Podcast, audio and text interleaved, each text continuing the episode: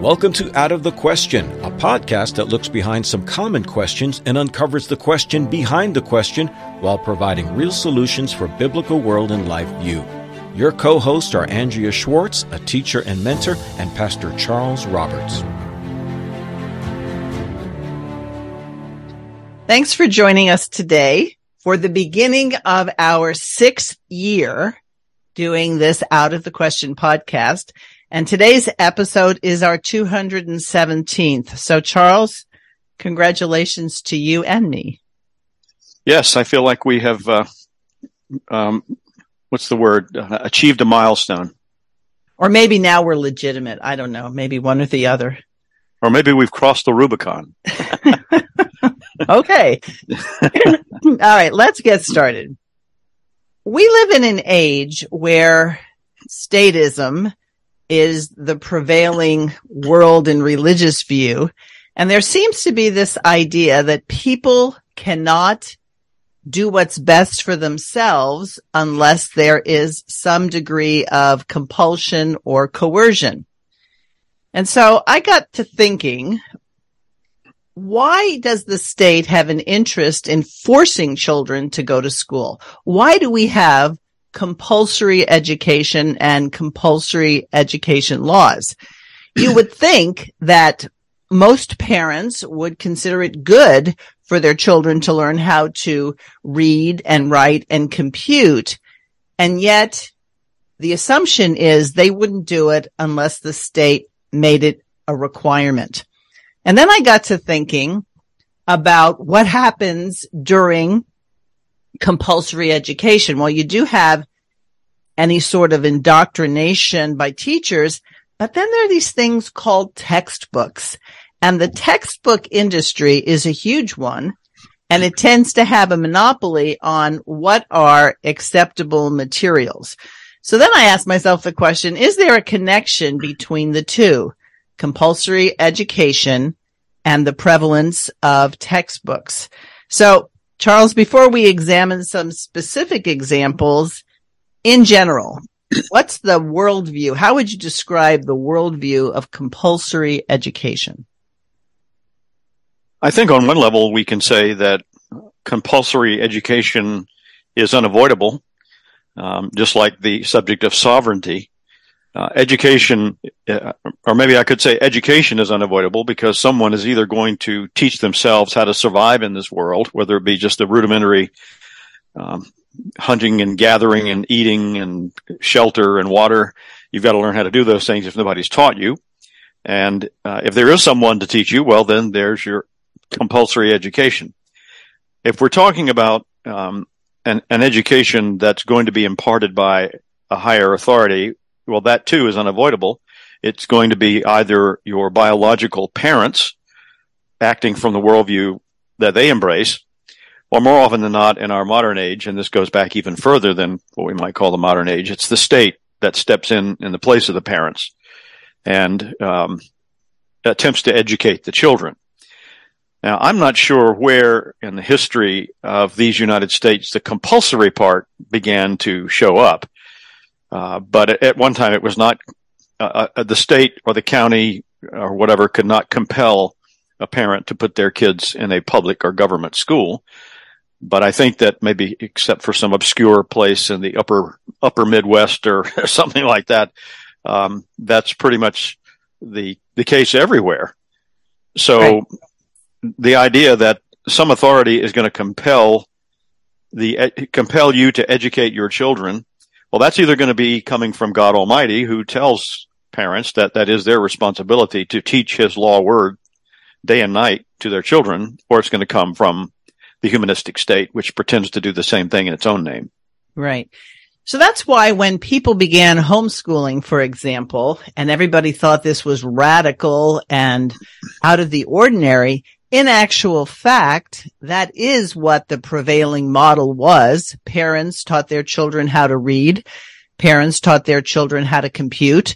In family businesses, you would want somebody who was capable and then if somebody had higher aspirations to do something that his parents or grandparents didn't do, like go into law or go into medicine, that there would be um, a desire to further one's education. And so this idea that if people weren't told what to do, so for example, do we have compulsory sleep laws? Do we have compulsory eating laws? Do we have compulsory bathing laws? Well, you may laugh at that, but in the last couple of years, we have seen compulsory medical laws and compulsory behavior laws. So doesn't the very fact that compulsion enters into something, Charles, point out that it's not something that the average person would want? Absolutely. We can see this in uh, a different area, but I think it, it serves as a good example. You know, um, during the Vietnam era, there was a compulsory military draft. I had to register for it. Uh, I, I, didn't get drafted, but I had to register. I was compelled to do that uh, on the premise of you know fighting in that far off land. Well, if you compare what supposedly that was about to if you're in your home and someone starts attacking you and your family from the outside, you don't have to be compelled to defend yourself. It is an automatic um, response that God has given each person to defend themselves and save their lives and those of their families. So uh, there, there's a difference between being compelled to do something outside yourself that is unnatural and would not normally be the case compared to that which is natural or to that which is, I should say, biblical, uh, because the Lord has built that into us, into our framework that we are to learn and to obey his word and communicate that information to others. But yes, once the compulsion part comes in, well, there's a reason for it. It's because it is not something that's in the natural order of the way God has created his world and he wants his people to operate.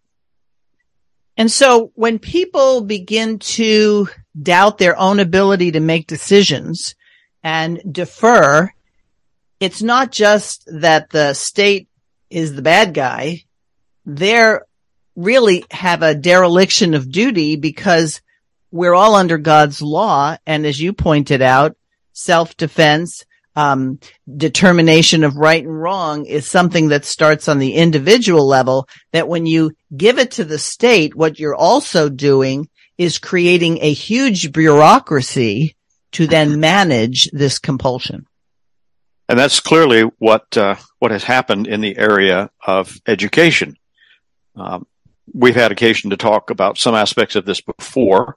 Uh, if I may be allowed a personal reference, I grew up in public school in the public school system here in South Carolina from the first grade to uh, graduating from high school in the 12th grade and then four years of undergraduate studies at uh, the University of South Carolina.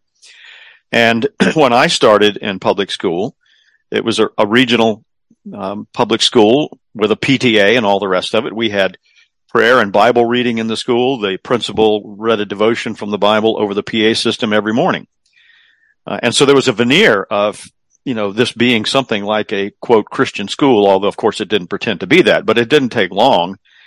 Probably, I, I know within the lifetime, my lifetime of being quote unquote, of being in the school system to where all of that was thrown out the window.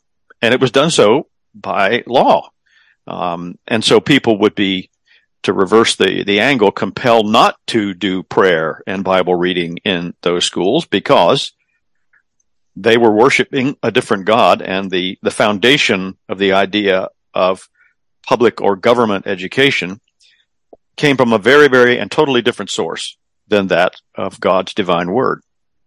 Yes. And you know, it's interesting, and this is a bit of a bunny trail, but, um, for years now, the whole idea of prayer before or during a sporting event has been deemed a no-no. And for anybody who has watched the news recently, the 2nd of January on national television, a football player collapsed and spontaneously what took place were members of both teams bending a knee and praying for him. Nobody told them they had to do that. As a matter of fact, in the past, they had been either mocked or um, told not to do that. And yet that was something that sprung from them in terms of acknowledging that someone higher than human beings was going to have to intercede.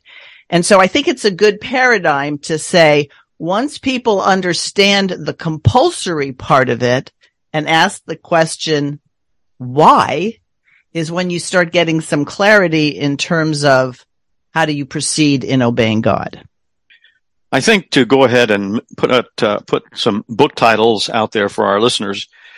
Uh, there are two books that I think uh, are vital to understanding and getting a good grasp on this topic. Of course, Dr. Rushdoony's book, The Messianic Character of American Education, is one of those books. And the other was written by a very close friend of his who now is with him in glory. And that was the late Sam Blumenfeld, whose book is Public Education Necessary.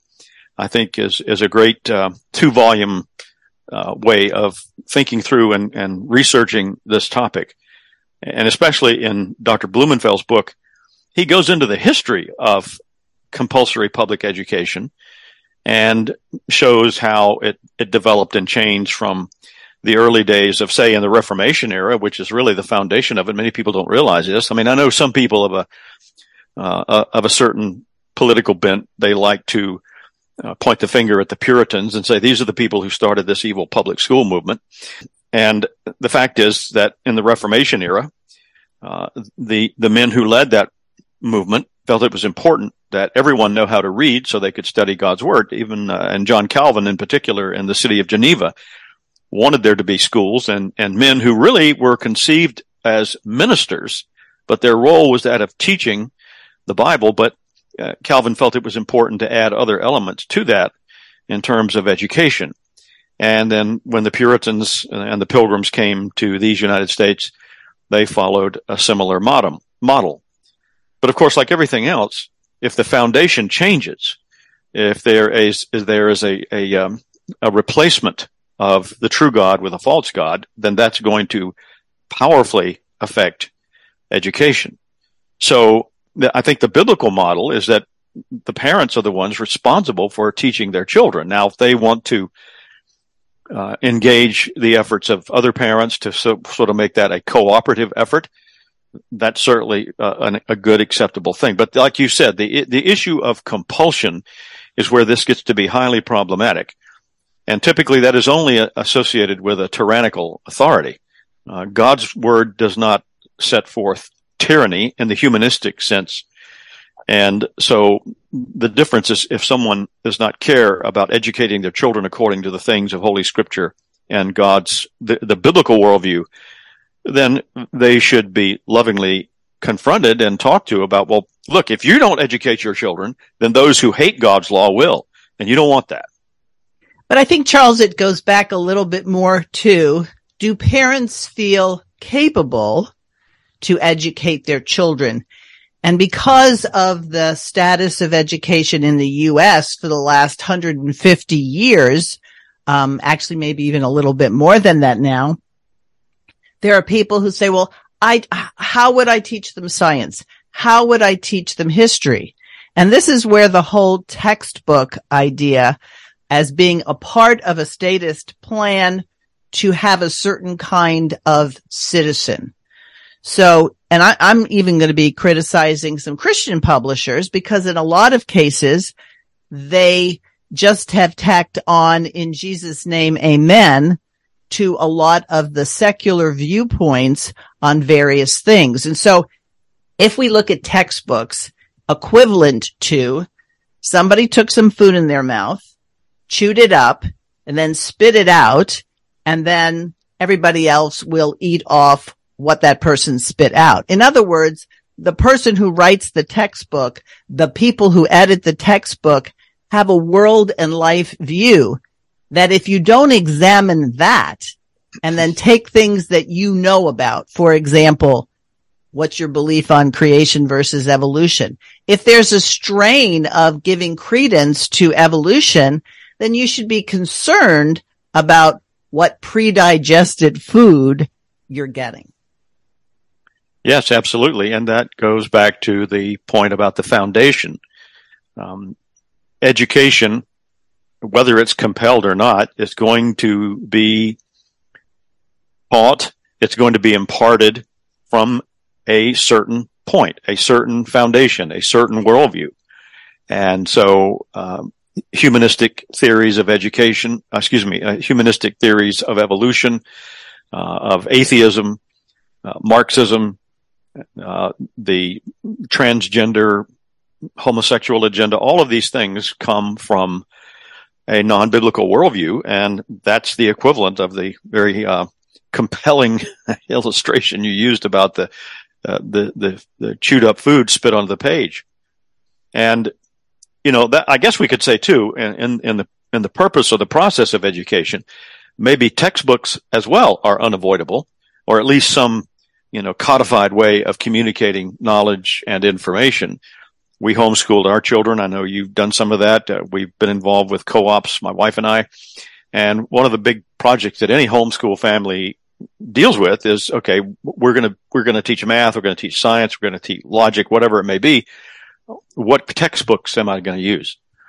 And there is a thriving and thankfully so homeschool textbook industry that seeks to uh, produced textbooks from a bygone era where there was still something of a foundation of a um, of a biblical worldview. But once the foundation changes, once the worldview changes, then, as you pointed out, the textbooks then become a vehicle um, for the ordering of society along the standards of the state, whatever that worldview of the state may be, to create quote good citizens. Well, there's nothing wrong with that. It's just that you need to be realizing if you're a Christian, you are a citizen of God's kingdom. And it's according to his standards and his law and his rule that you are to operate and think. And we know from what scripture teaches us, uh, that kingdom has been under, under attack from the beginning. Uh, we also know that it will, will, and is triumphing in history, but that doesn't mean the battle should be simply uh, um, turned away from. And this issue of textbooks and education is a powerfully important one.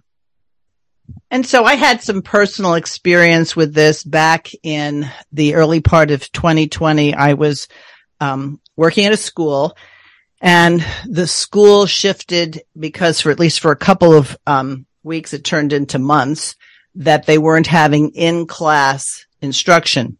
And so I was helping some of the children who were having difficulty kind of getting into the mode of it. And so since the school used a particular Christian publisher, I won't n- mention the name, but because of what I knew from all the reading that I've done in various perspectives, I got to see a very sanitized view of important people in history. Abraham Lincoln, Louis Pasteur, Thomas Edison, even John D. Rockefeller.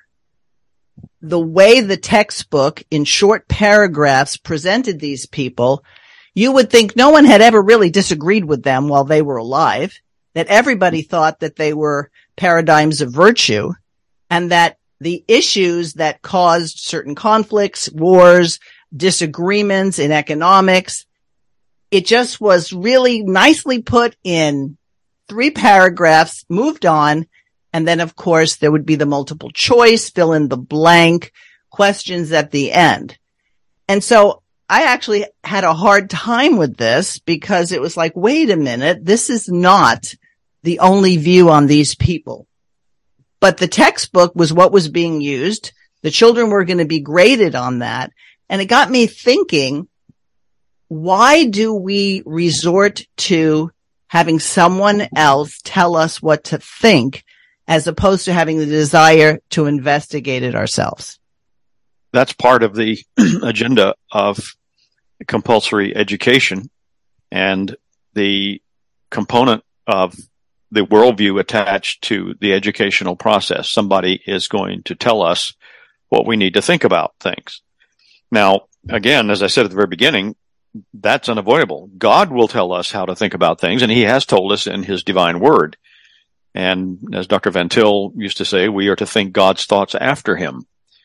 But if that's not what we're dealing with, then we are being uh, compelled to think the thoughts of a humanistic God.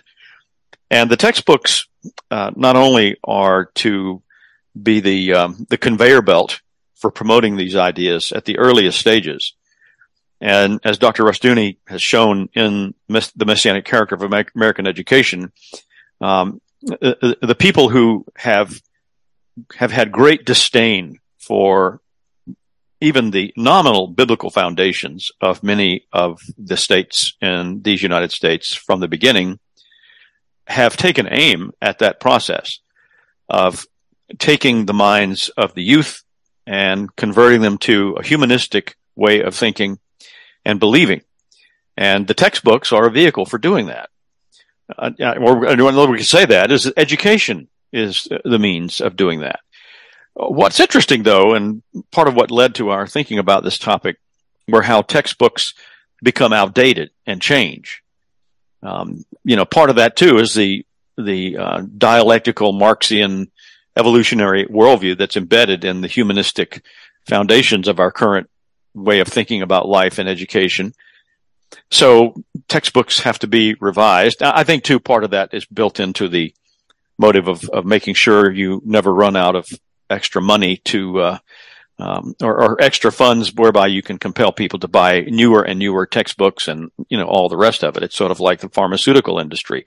You know, you got to have newer, newer drugs, newer, newer medical things, and the same with this. Um, I recall when I was in high school, in public school, I was in a series of classes where we studied uh, literature, history, and art together. And I was reading uh, in the history part of our studies about World War II. And there was a quote in this textbook I've never forgotten, and here's the reason I haven't forgotten it. Well, first of all, it's because of the extreme nature of the statement. It was a quote from Adolf Hitler, where according to this textbook, Hitler said, if you will not be a German, I will bash your skull.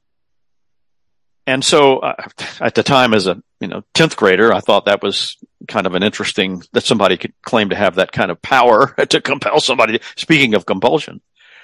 Well, I was stunned some years later when I came across a quote from Hitler in his book Mein Kampf.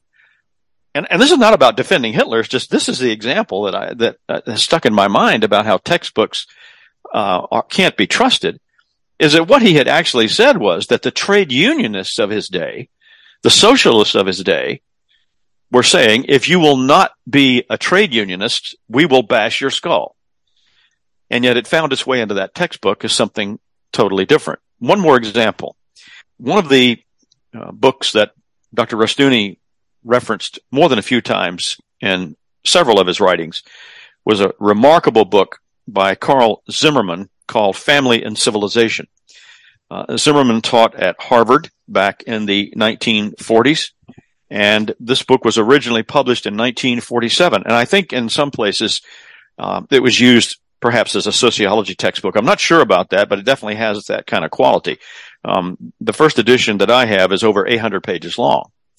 And you can see the really biblical foundation of which Zimmerman was, Zimmerman was operating from in terms of this issue of the family and civilization. Now, I bring this up because you can still find this book today from all the major book outlets, but it's not the first edition. It is a highly edited edition, and in some ways, it doesn't read anything like the original. So this is an issue where knowledge is continually in flux from the standpoint of uh, people who think like this and so it is continually needing to be revised, which means newer textbooks, ever changing textbooks, and a shifting foundation uh, in terms of stability in society and, and life. And very often people will take selected quotes.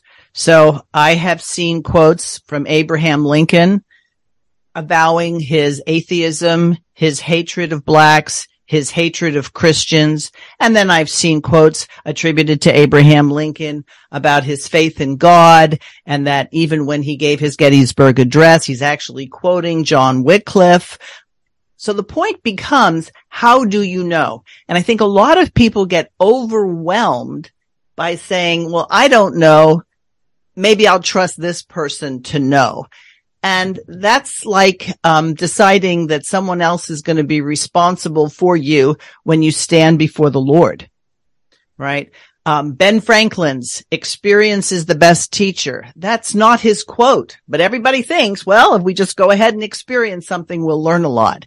The actual quote is attributed in a book that I read was experience is a dear, meaning expensive teacher.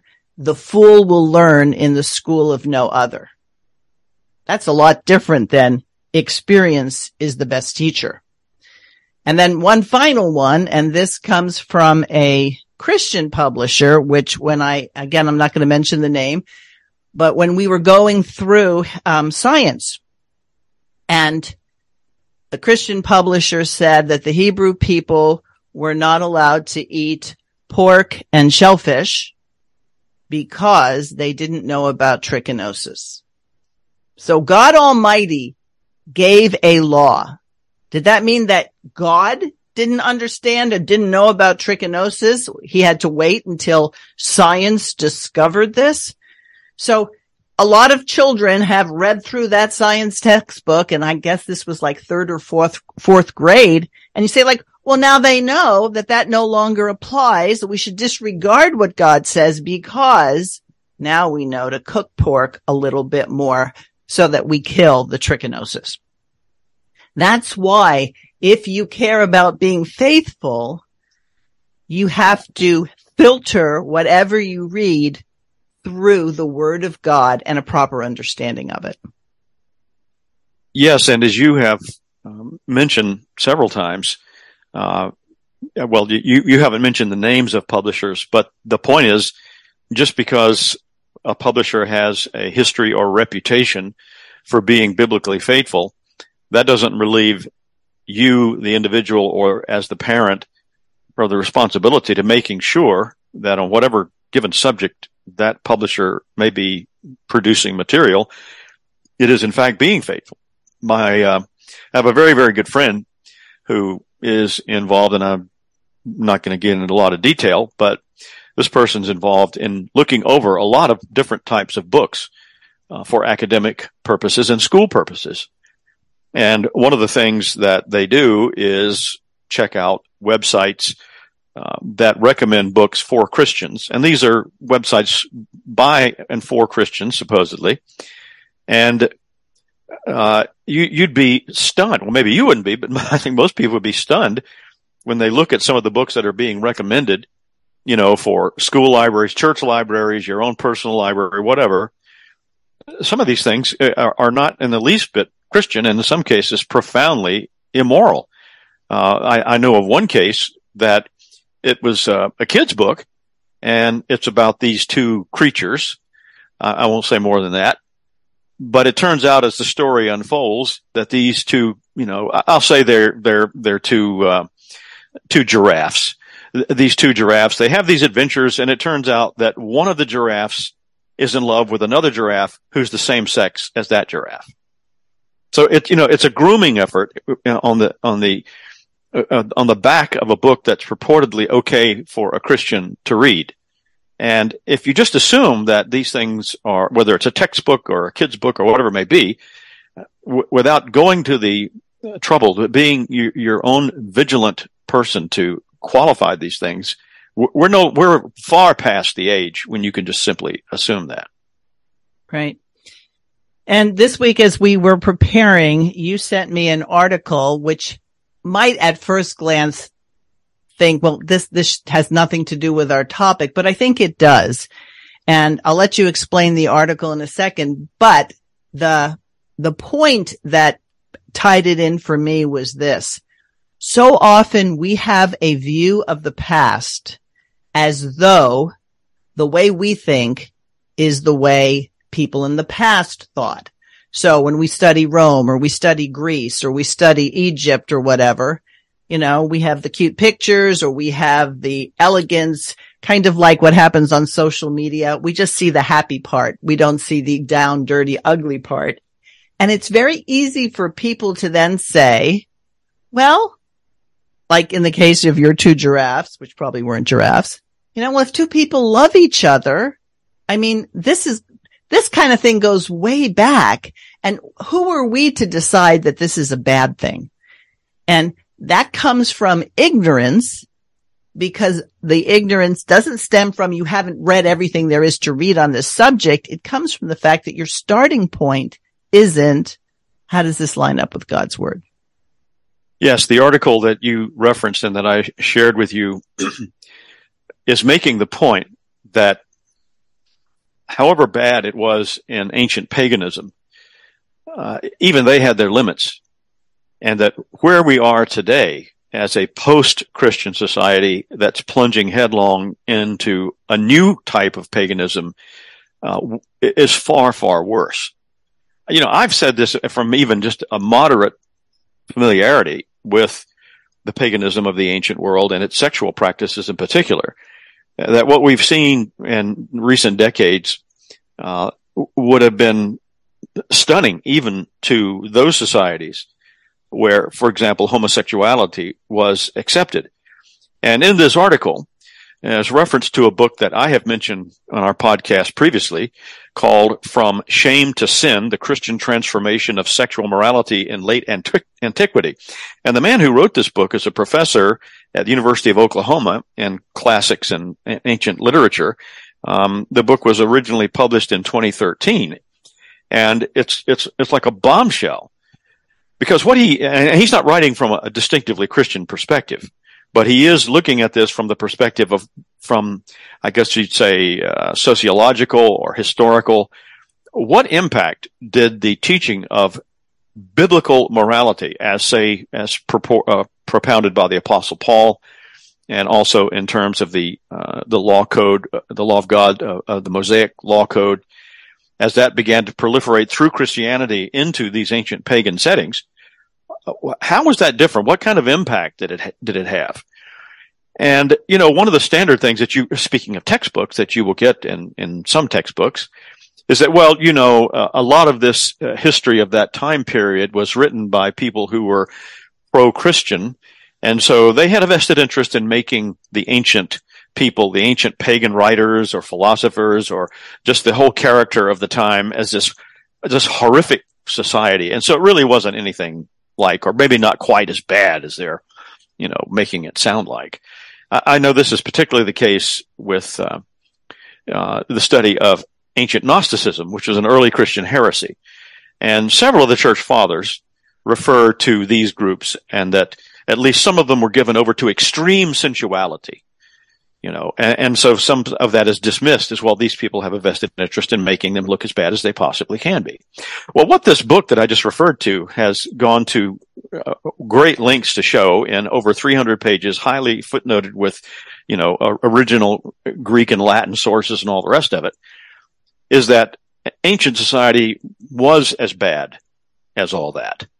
And that it, it and on some level, it's incomprehensible to us how hypersexually charged the society was, especially from uh, a male libidinous standpoint.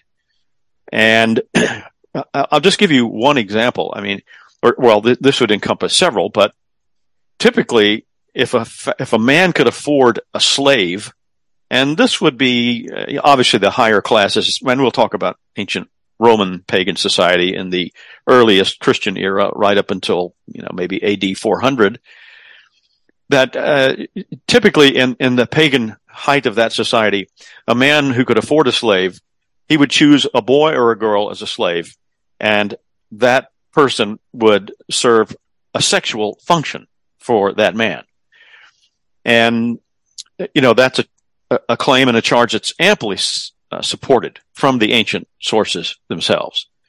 And again, we just can't imagine a situation like that. But that was the common thing in that day and time, as was homosexuality. But what's interesting about what this man has shown in the study, and the article that I referenced to you talks about it as well, is that in terms of the dynamics of the homosexual relationship, the passive partner in that relationship was disdained, was held in utter disgust, even though the, the, relationship itself was an accepted thing in that society. But if you were the male and on the passive side of that relationship, that was a, a highly insulting and um, a character that was highly considered highly um, reprehensible.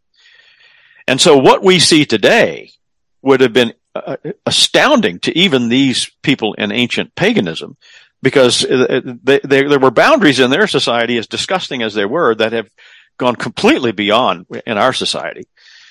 So this is an area too where you know the the the analysis of that period of early Christian and pre-Christian history, from what we have read from say some of the church fathers, is probably pretty accurate. And I'll give you one last example that's cited in that article and in this this book that shows the level of depravity and how evil things had become. Now, this example was cited by one of the early church fathers in uh, sort of refuting the pagan, uh, his pagan counterpart to whom he was writing. And he said, you know, and I'm paraphrasing, he said, you know, the, the example of how awful your culture has become is found in the example of the man who purchased a boy as a slave for his own sexual purposes. And as was typical in some Roman families, if they could afford enough slaves, the education of the children was generally left to other slaves. They would have like a tutor at home, but they were slaves who taught the other slaves. Well, this boy was purchased by this man. He served as uh, a, a, sexual uh, partner for the man. And then at a certain point, he sent the boy off to work in the fields. Well, when the, the, the, the boy went out into the fields to work. It just so happened that he was placed in a work environment where the people who had educated him uh, were working alongside him and they recognized each other. But what was found out and what was learned is that the man who purchased him was his biological father. And the man didn't even know that his own son had been taken into slavery and then sold in the slave market and he purchased him. I mean, you can just imagine uh, the the evil and the degradation of that kind of system. Now, the claim is, well, this church fathers made this sort of thing up, but based on what we know from this man's research and the book From Shame to Sin, nope, it was every bit as bad as that. But where we are headed today is far worse. And when you rewrite your history, whether you minimize it in a textbook or eliminate important things, what civilized the pagan world was Christendom, was the application of the Bible. And we can even concede it wasn't always done to the level of what the scripture requires, but it was a move in that direction, much the same way when Christianity came to India, they stopped burning widows on the funeral pyre of their, um, their husbands, right? Because that was not biblical.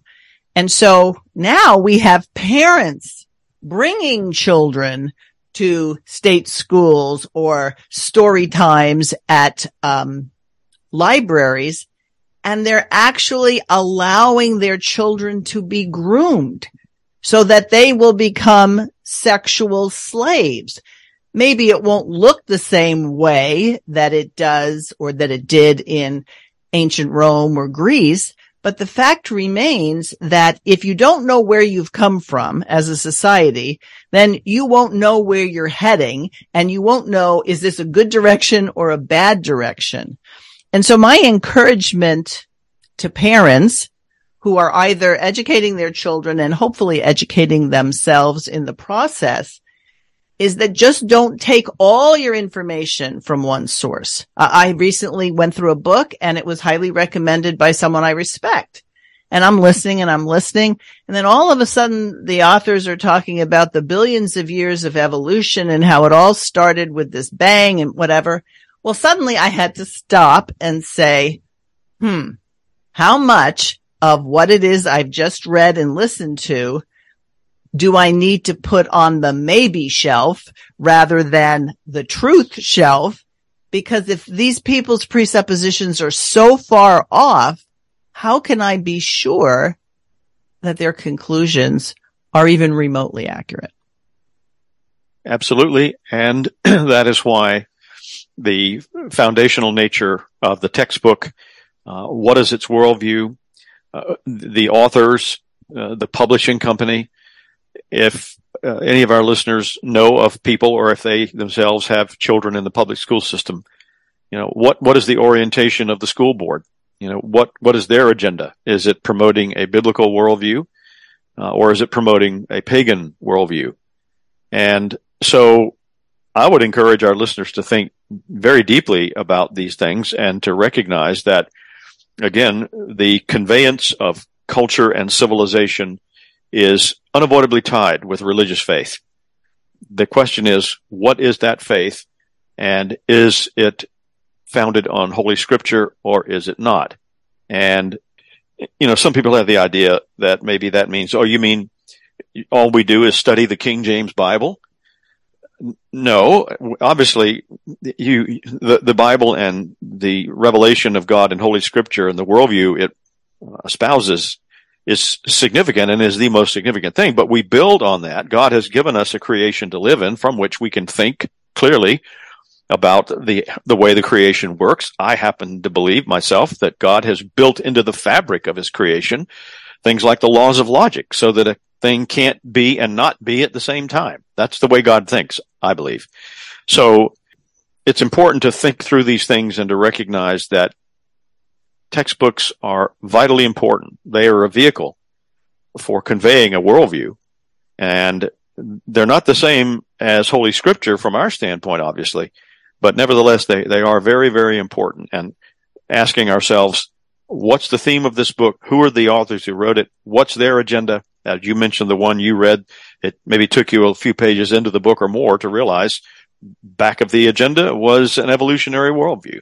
So uh, we we have to be vigilant in these things. And just to clarify, I finished the book. It's not like I didn't, um, but it gave me things to then consider and investigate. So I heard somebody's point of view. I'm not suggesting that people don't examine other points of view as soon as they encounter them and say, "Oh well, this person." Um, if, for example, isn't Trinitarian. Okay. You factor that in to what you're reading and learning. But I mentioned four people as just examples, Abraham Lincoln, Louis Pasteur, Thomas Edison, and John D. Rockefeller.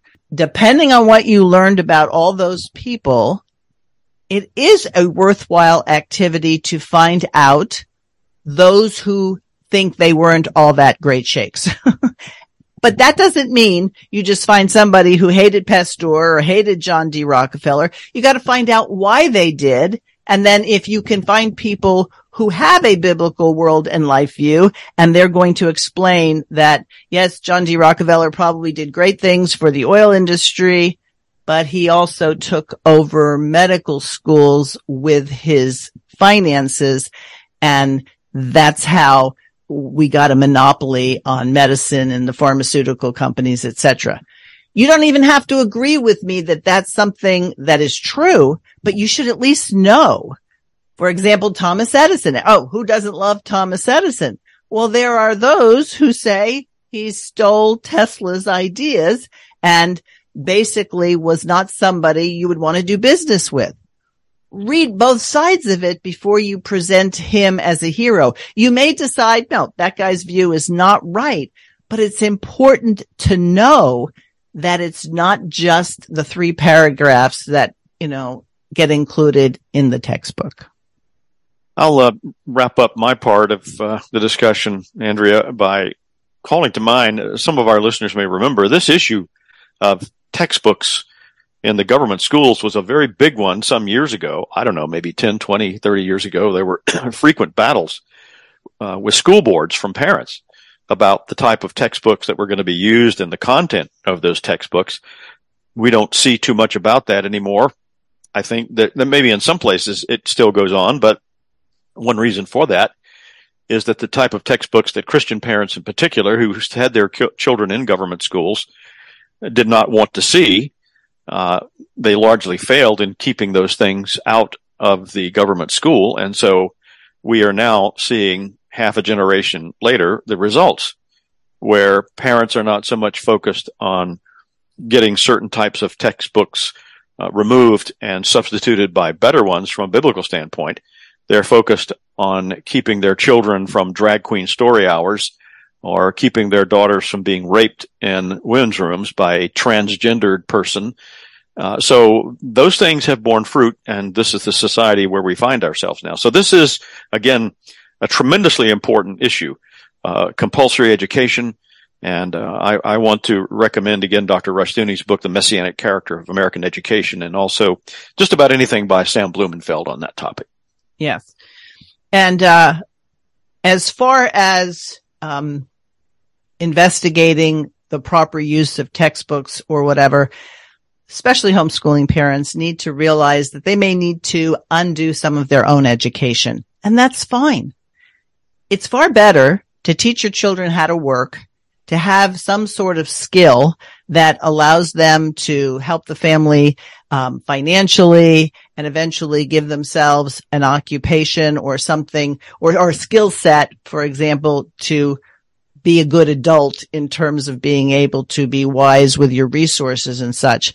This focus on academics as the epitome of being educated really plays into the whole idea we got to get the right textbooks. If I've, when I used to um, be at homeschool conventions and we would have our Chalcedon table, people would come over and say, what curriculum do you have? And I said, well, we don't exactly have curriculum. What we have are different views that will give you a good, no, no, no. I just need, I just need to go buy something because I have to do something for my 10th grader.